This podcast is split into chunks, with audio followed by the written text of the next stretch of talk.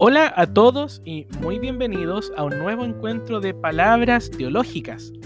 Este espacio que lunes tras lunes nos va reuniendo y nos va invitando a buscar nuevas formas de adentrarnos y de profundizar en nuestra experiencia creyente. Soy Juan Pablo Espinosa Arce y para mí es un gusto darles la más cordial bienvenida a un nuevo episodio de Palabras Teológicas. Palabras teológicas que, como siempre, te invito, puedes escuchar en nuestra cuenta de Spotify, buscando en esa plataforma Palabras Teológicas, que es el nombre de nuestro canal de podcast, en donde lunes tras lunes vamos compartiendo distintas experiencias. Y en este mes de septiembre, mes de la Biblia, comenzando este segundo episodio dedicado al ciclo de lectura sobre la teología de la Biblia, sobre la importancia del texto bíblico para cada uno de nosotros. Y en este día lunes, en esta semana del 13 de septiembre, conociendo una experiencia muy particular. ¿Cuál es la vinculación que Gabriela Mistral, nuestra poetisa, nuestra premio Nobel de literatura nuestra mujer, nuestra madre de la literatura en Chile tuvo con la palabra de Dios, con la Biblia, con los personajes del Antiguo Testamento. Eso es lo que quisiera en esta semana compartir contigo. Sé muy bienvenido, muy bienvenida a este espacio, que es tu espacio. Y descubramos juntos esta vinculación tan honda que Gabriela Mistral tiene con el texto bíblico y sus personajes. Hace un tiempo escuché una entrevista que Christian Barken le realizó al, rabino chileno Roberto Feldman. Roberto Feldman eh, representa una fuerza muy sugerente para conocer el judaísmo desde una experiencia chilena. Ojalá que puedan buscar esa entrevista de Christian Barken con Roberto Feldman. Y al comienzo de esa entrevista, Christian Barken cita un extracto de un texto de Gabriela Mistral que se llama Mi experiencia con la Biblia. Y recordando esa entrevista, es que he decidido realizar una indagación, una pequeña búsqueda en sus libros y en libros de conocedores sobre cuál es la vinculación poética con la lectura del texto bíblico en Gabriela Mistral. Gabriela Mistral representa una fuerza impresionante para entender el tiempo, la historia de Chile, lo poético, el lugar de la niñez, el lugar de la mujer, el lugar de la cultura. Gabriela Mistral, que quizás no está lo suficientemente recuperada y estudiada en Chile, pero sí lo está fuera de nuestro país, es un espacio sugerente para aprender una lectura que ella realiza del texto bíblico, pero es una lectura que ella dice escapa de los fríos cálculos de la lógica, así lo expresa en uno de sus escritos. Gabriela Mistral tiene la capacidad de hermanarse con los personajes de la Biblia, con Ruth, con Jacob, con sus patriarcas, con David, a quien ella considera su héroe. Es maravillosa la vinculación corporal, espiritual, casi mística de Gabriela Mistral como mujer lectora de la Biblia y como mujer que también nos enseña a nosotros a poder conocer más y más el texto bíblico. En este texto, mi experiencia con la Biblia, Gabriela recupera su propia historia y nos cuenta cuál fue su propio itinerario con la lectura bíblica. Comienza el texto. El primer contacto que tuve con la Biblia tuvo lugar en la escuela primaria, la muy particular escuela primaria que yo tuve, mi propia casa, pues mi hermana era maestra en la aldea Elquina de Monte Grande y el encuentro fue con el texto curioso de la historia bíblica que el Estado daba a los niños. Aquella historia tenía tres cuartos de Antiguo Testamento. No llevaba añadido doctrinal. y de este modo mi libro se resolvió en un ancho desplegamiento de estampas, en un chorro de criaturas judías que me inundó la infancia. Hasta ahí la primera parte, la presentación de este texto, mi experiencia con la Biblia. Es maravillosa la forma en la que Gabriela Mistral habla de este contacto. Es casi un contacto piel con piel, cuerpo a cuerpo, historia con historia, donde se van desplegando estas criaturas judías que inundan la infancia de la pequeña Gabriela. Y luego Gabriela cuenta que ella era más discípula del texto que de la clase, clase que daba la hermana, porque la hermana era su maestra en la escuela de Monte Grande, hacia la cordillera, en la cuarta región de La Serena, Coquimbo. Tuve la oportunidad alguna vez de estar con mi familia en Monte Grande, estuvimos en el museo de Gabriela Mistral, y claro, lo que ella va diciendo también en la experiencia con la Biblia y en sus textos, se puede leer como un gran texto en la geografía, en la loca geografía de la aldea Elquina de Monte Grande y de sus aldeas vecinas. Y ella también recuerda cómo era la lectura del texto bíblico. Nos dice Gabriela. Había una fantástica mata de viejo jazmín a la entrada del huerto. Dentro de ella, una gallina hacía su nidada y unos lagartos rojos, llamados allá liguanas, procreaban a su antojo. La mata era además escondedero de todos los juegos de albricias de las muchachas. Adentro guardaba yo los juguetes sucios, que eran de mi gusto, huesos de fruta, piedras de forma para mí sobrenatural, vidrios de colores y pájaros o culebras muertos. Hay una topografía muy sugerente en este lugar donde Gabriela Mistral realiza la lectura del texto. Entonces también podríamos preguntarnos nosotros, ¿cuál es el lugar en el cual leemos los textos bíblicos? ¿Damos un espacio a la lectura de la Biblia en nuestro propio escondedero? Porque Gabriela Mistral recuerda que este espacio, medio escondido, medio secreto, un jardín secreto, que ella va construyendo con sus objetos más preciados, que son huesos de fruta, culebras muertos, pajaritos muertos que van poblando este espacio mágico, este espacio en el espacio, es el lugar donde ella va adentrándose en la espiritualidad y en la lectura de la Biblia. Y ella recuerda cómo lo que aparece en el texto bíblico representa una fuerza inaudita en su propia vida y en su posterior experiencia literaria.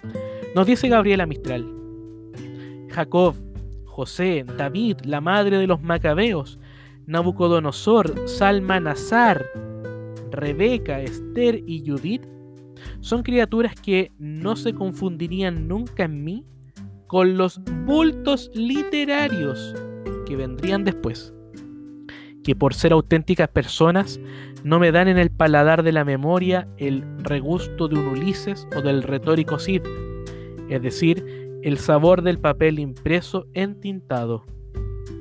Tampoco se me juntarán mis héroes judíos con las fábulas literarias, ni aún con otras leyendas sus hermanas. En mi alma de niñita no contó Hércules como Goliat, ni la bella del monstruo como Raquel, ni más tarde Lohengrin se me hermanó con Elías. Hubo en mi seso una abeja enviciada de un cáliz abierto de rosa de Sarón, es decir, en miel hebrea. Y es que el patriarcalismo, siendo un clima humano, ha sido particularmente un clima de Sudamérica. Fíjense la forma en la que ella habla de los personajes hebreos, de los personajes judíos. Mis patriarcas ella se hermana con los profetas. Ella abraza a todo ese pueblo de la Biblia que se presenta a sus ojos y que va descubriendo, haciendo una lectura personal, tratando de descubrir qué está detrás de la experiencia que ella va regalando. Esa forma de leer la palabra de Dios también nos tiene que enseñar a nosotros. Recuerdo que Eugen Driewerman, psicoanalista y biblista alemán, dice que con los personajes de la Biblia uno va, de alguna manera, logrando una compenetración anímica y que uno se termina identificando con los personajes que están en los textos bíblicos. Ese elemento representa una forma esencial de poder acceder al mundo de la Biblia. Gabriela Mistral ya lo va mostrando. Gabriela Mistral asume una forma original de poder captar cuál es el mensaje que está detrás del texto bíblico.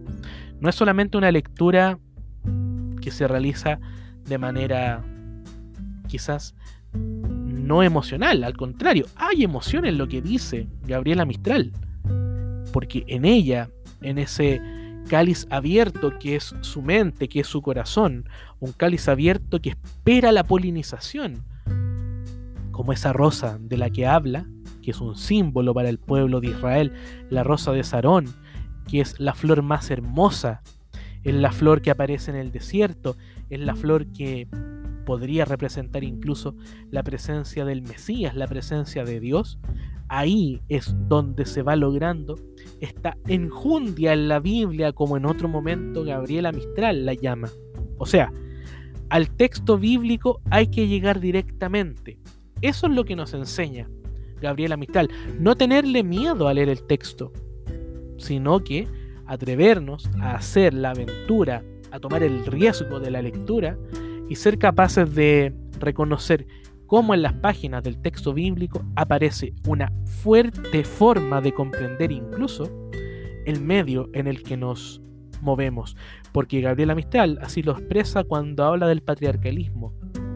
Quizás el patriarcalismo que está en el texto bíblico es también el patriarcalismo que está en Sudamérica. Ahora, ¿cómo Gabriela Mistral llega a leer el texto bíblico? Ella también lo recuerda. Nos dice la poetisa. Mi contacto con la lírica judía, que había de ser la lírica de mi nutrimiento, lo hizo cuando yo tenía 10 años mi abuela, doña Isabel Villanueva. Hasta ahí la cita. Los conocedores dicen que pareciera la abuela tenía algún vínculo eh, biográfico con el judaísmo. Se dice que la abuela provenía de raíces judías sefardíes, es decir, de los judíos que vivieron en España y que fueron expulsados de España. No es algo de lo que se tenga total seguridad, pero pareciera ser que esta abuela representa ese primer momento en el que Gabriela Mistral de niña tiene acceso al texto bíblico. Y de su abuela, ella recuerda lo siguiente. Esto es precioso y, y tiene todo ese sabor del testimonio personal. Dice Gabriela Mistral. Yo no sé por qué razón, a la altura de esos años de 1898, una vieja católica de catolicismo provincial podía ser una chilena con Biblia, y no solo con Biblia leída, sino con texto sacro oral, aprendido de memoria en lonjas larguísimas. Pero aquella curiosa mujer la llamaban los sacerdotes de la ciudad de La Serena la teóloga, y tenía una pasión casi maniática de esa cosa grande que es la teología, desdeñada hoy por la gente banal de nuestras pobres democracias. Aquí, y a mí como teólogo, me salta, se me remece el corazón. Porque Gabriela Mistral habla de la teología como esa cosa grande. Y que la abuela es llamada la teóloga. Imaginémonos, una mujer en 1898 con la Biblia bajo el brazo, aprendiéndose los textos de memoria, pareciera ser que por ahí también viene la fuerza que en Gabriela Mistral aparece, porque Gabriela Mistral es una mujer fuerte. Y la poética de Gabriela Mistral está cruzada también por esta fuerza, tanto de la Biblia, tanto de su abuela, tanto de, su, de sus raíces de niña, como también de las búsquedas literarias que ella realiza. Y con la abuela, ella va leyendo siempre los salmos de David. De hecho, a David ella lo llama mi héroe David. Mi héroe David. Esos son los héroes literarios, no los bultos que vendrían después como leímos anteriormente. Y dice Gabriela Mistral, la nieta comenzaba a recibir aquel chorro caliente de poesía, de entrañas despeñadas por el dolor de un reyesuelo de Israel, que se ha, se ha vuelto el dolor de un rey del género humano. Yo oía la tirada de salmos que a unas veces eran de angustia aullada y otras de gran júbilo, en locas aleluyas que no parecían saltar del mismo labio lleno de salmuera. La forma corporal, la forma sensitiva que Gabriela Mistral tiene de leer la Biblia, Biblia a la que ella llama el libro con mayúscula, es la forma que podríamos nosotros también ir aprendiendo al momento de tomar contacto con la Biblia. De hecho, Gabriela Mistral nos dice, la Biblia es para mí el libro. No comprendo cómo alguien pueda vivir sin ella, sin que se empobrezca, ni cómo uno puede ser tan fuerte sin esa sustancia, ni dulce sin esa miel. Hay un imaginario de la miel, de la rosa que se abre para recibir este polen de la Biblia que aparece con mucha fuerza en Gabriela Mistral. Gabriela Mistral que va recuperando el imaginario bíblico hebreo judío y que desde él se va hermanando con sus personajes, con Ruth, con los patriarcas, con las matriarcas, y que de alguna manera también nos invita a nosotros a hermanarnos con estos personajes de carne y hueso que van poblando las páginas del texto bíblico y que también nos van hablando a nosotros de cuál es la experiencia de Dios que se esconde tras sus páginas. Y de Gabriela Mistral, queridos amigos y amigas de palabras teológicas, también se han compuesto canciones y se han musicalizado poemas. Quiero compartir con ustedes y dejarlos ahora con Iyapu, que en 2014, en el álbum Con Sentido y Razón, musicalizan el poema de Gabriela Mistral titulado Miedo. Pero que Iyapu le cambia el nombre y le llama Mi Niña Golondrina. Los dejo entonces con este poema musicalizado de Gabriela Mistral en la voz de Iyapu en Palabras Teológicas.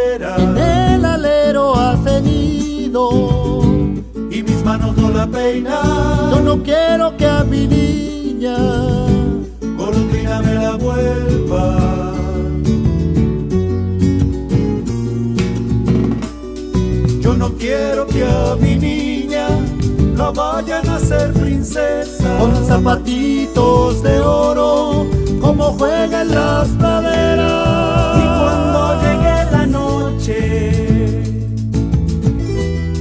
a mi lado no se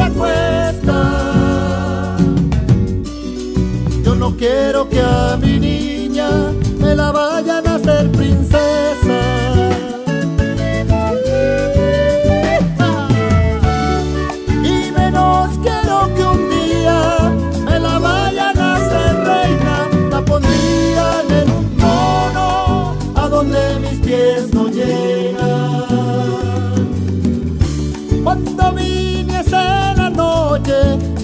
podría mecerla. Yo no quiero que a mi niña me la vayan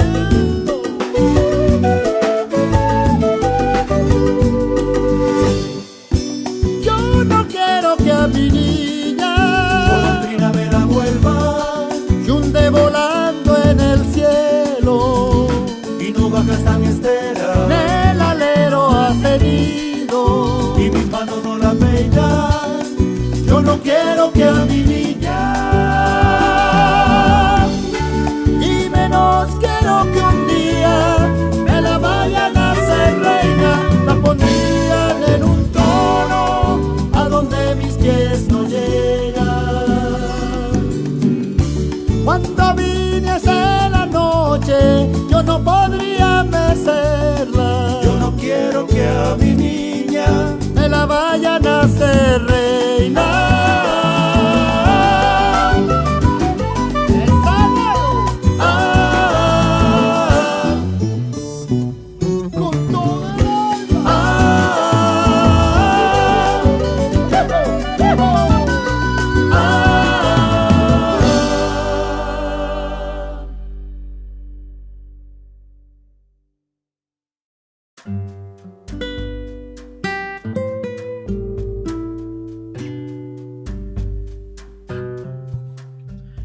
Ahí teníamos a Iyapu con Mi Niña Golondrina, este poema, esta musicalización del poema Miedo de Gabriela Mistral, poema que aparece en el libro Desolación. Yo aquí en mi biblioteca tengo la editorial, la edición de la colección Austral, es la segunda edición del 15 de enero de 1960.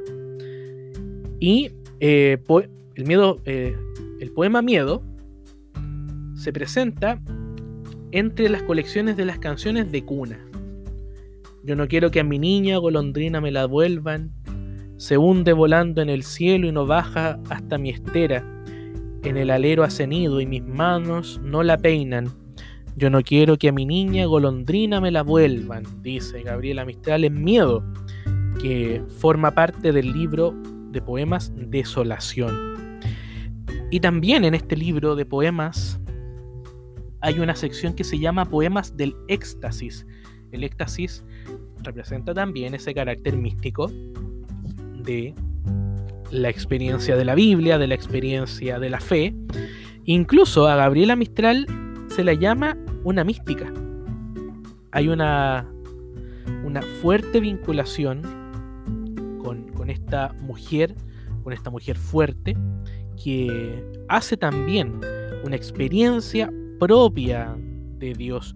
Enrique Espinosa en un artículo que se titula Gabriela Mistral y el espíritu de la Biblia nos dice, desde Sor Juana Inés de la Cruz no se había dado en las letras hispanoamericanas otra poetisa de un misticismo tan manifiesto en el sentido clásico de la palabra.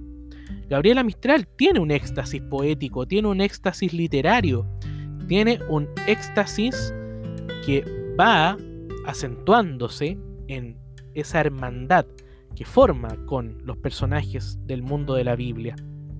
Y en los poemas del éxtasis hay uno que se titula Dios. Y con este poema quiero comenzar la segunda parte de este podcast, de estas palabras teológicas, de la semana del 13 de septiembre, en la cual voy a compartir algunos poemas donde Gabriela Mistral presenta su dimensión más religiosa y en particular su vinculación más personal con la Biblia.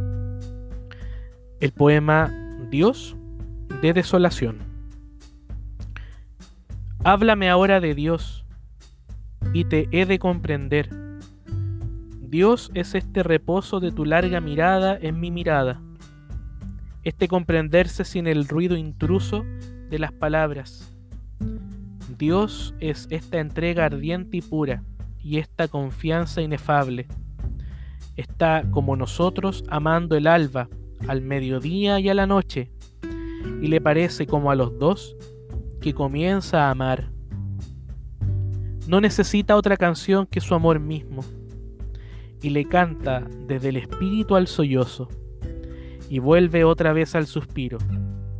En esta perfección de la rosa madura, antes de que caiga el primer pétalo, y en esta certidumbre divina de que la muerte es mentira. Sí, ahora comprendo a Dios. Es maravilloso el poema. Habla de una comprensión de Dios en la que las palabras en realidad no tienen mucho poder. Gabriela Mistral dice que hay que comprenderlo sin el ruido intruso de las palabras. Recuerdo a la poeta Wisława Szymborska de Polonia que dice, o se pregunta más bien, ¿cuál es mi poder sobre las palabras? Las palabras, y lo veíamos también en ese ciclo que hicimos del lenguaje de lo extraño para poder hacer experiencia de Dios, las palabras son limitadas. En cambio, la experiencia de Dios es inefable, dice Gabriela Mistral, es decir, no puede ser nombrada. Y ese elemento es también la forma en la que ella habla de Dios. Y como este poema habla de Dios, también vale la mención de que al momento de leer la Biblia, la gran pregunta que nos realizamos siempre es, ¿por Dios? ¿Cómo es Dios? qué características tiene la actuación de Dios, cuál es el vínculo, la relación de esos personajes de la Biblia, hombres y mujeres, con Dios. Los textos bíblicos, dice Eugen Drieberman, no son libros históricos, son los libros de las experiencias creyentes de hombres y mujeres con Dios. Por lo tanto, la forma que tenemos de poder acercarnos a Dios supone también el reconocimiento de esta incapacidad de las palabras que Gabriela Mistral también va mostrando. En esta rosa que se abre, nuevamente el motivo de la rosa, que aparece una y otra vez en sus experiencias más poéticas y, por qué no decirlo, también místicas. Junto con ese poema quisiera compartir con ustedes, en el mismo libro de Desolación, el poema que se titula Al pueblo hebreo, que se realiza a propósito de las matanzas de Polonia. El dolor de la guerra, el dolor de la muerte, el dolor de la víctima, hace que Gabriela Mistral se entienda también como extranjera. Gabriela Mistral y la conciencia del judaísmo hace que ella también comparta el dolor del el pueblo hebreo, del pueblo que está sufriendo y que de alguna manera también representa un dolor universal, el dolor de todos los pueblos que sufren, pero que en Gabriela Mistral se dirige al pueblo hebreo. Raza judía, carne de dolores, raza judía, río de amargura, como los cielos y la tierra, dura y crece aún tu selva de clamores. Nunca han dejado orearse tus heridas, nunca han dejado que asombrear tus tiendas, para estrujar y renovar tu venda, más que ninguna rosa enrojecida. Con tus gemidos se ha arrullado el mundo, y juega con las hebras de tu llanto. Los surcos de tu rostro que amo tanto son cual llagas de sierra de profundos. Temblando mecen sus hijos las mujeres, temblando ciega el hombre su gavilla. En tu soñar se hincó la pesadilla, y tu palabra es solo el miserere. Raza judía, y aún te resta pecho y voz de miel para alabar tus lares y decir el cantar de los cantares con lengua y labio y corazón deshecho. En tu mujer camina aún María, sobre tu rostro ve el perfil de Cristo por las laderas de Sión le han visto, llamarte en vano cuando muere el día. Que tu dolor en Dimas le miraba, y él dijo a Dimas la palabra inmensa, y para ungir sus pies busca la trenza de Magdalena y la halla ensangrentada. Raza judía, carne de dolores, raza judía, río de amargura, como los cielos y la tierra, dura y crece tu ancha selva de clamores. El dolor del pueblo judío del Antiguo Testamento en Sión, con el cantar de los cantares, se hace también vínculo con María y con Cristo. Gabriela Mistral entiende el origen judío de la fe cristiana. Gabriela Mistral entiende que Cristo es parte del pueblo judío. Y ese también es un llamado para que nosotros, al momento de leer los textos de la Biblia, podamos también abrazar las tradiciones de los pueblos que permitieron que los textos bíblicos estuvieran entre nosotros.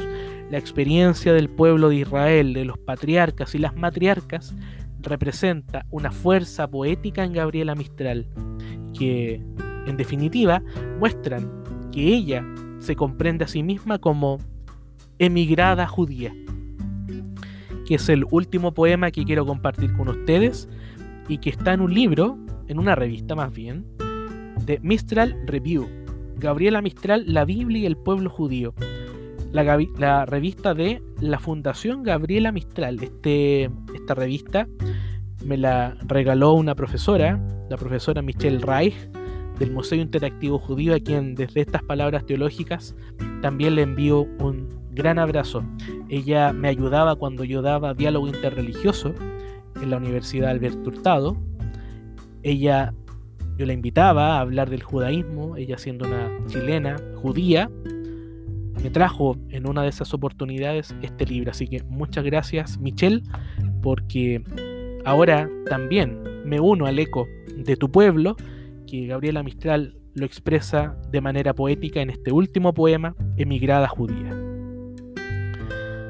Voy más lejos que el viento oeste y el petrel de tempestad. Paro, interrogo, camino, y no duermo por caminar. Me rebanaron la tierra, solo me han dejado el mar. Se quedaron en la aldea, casa, costumbre y Dios lar. Pasan tilos, carrizales y el rin que me enseñó a hablar. No llevo al pecho las mentas, cuyo olor me haga llorar. Tan solo llevo mi aliento y mi sangre y mi ansiedad. Soy una soy a mis espaldas, otra volteada al mar. Mi nuca hierve de adioses y mi pecho de ansiedad. Ya el torrente de mi aldea no da mi nombre al rodar, y en mi tierra y aire me borro como huella en arenal.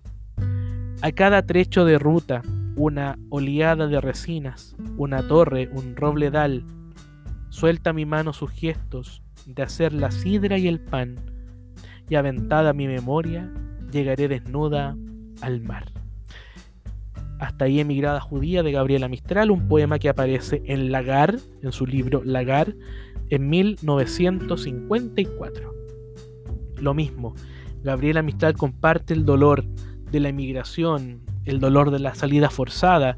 Gabriela Mistral en este libro y en este poema manifiesta que no tiene tierra, pero que la memoria continúa estando presente.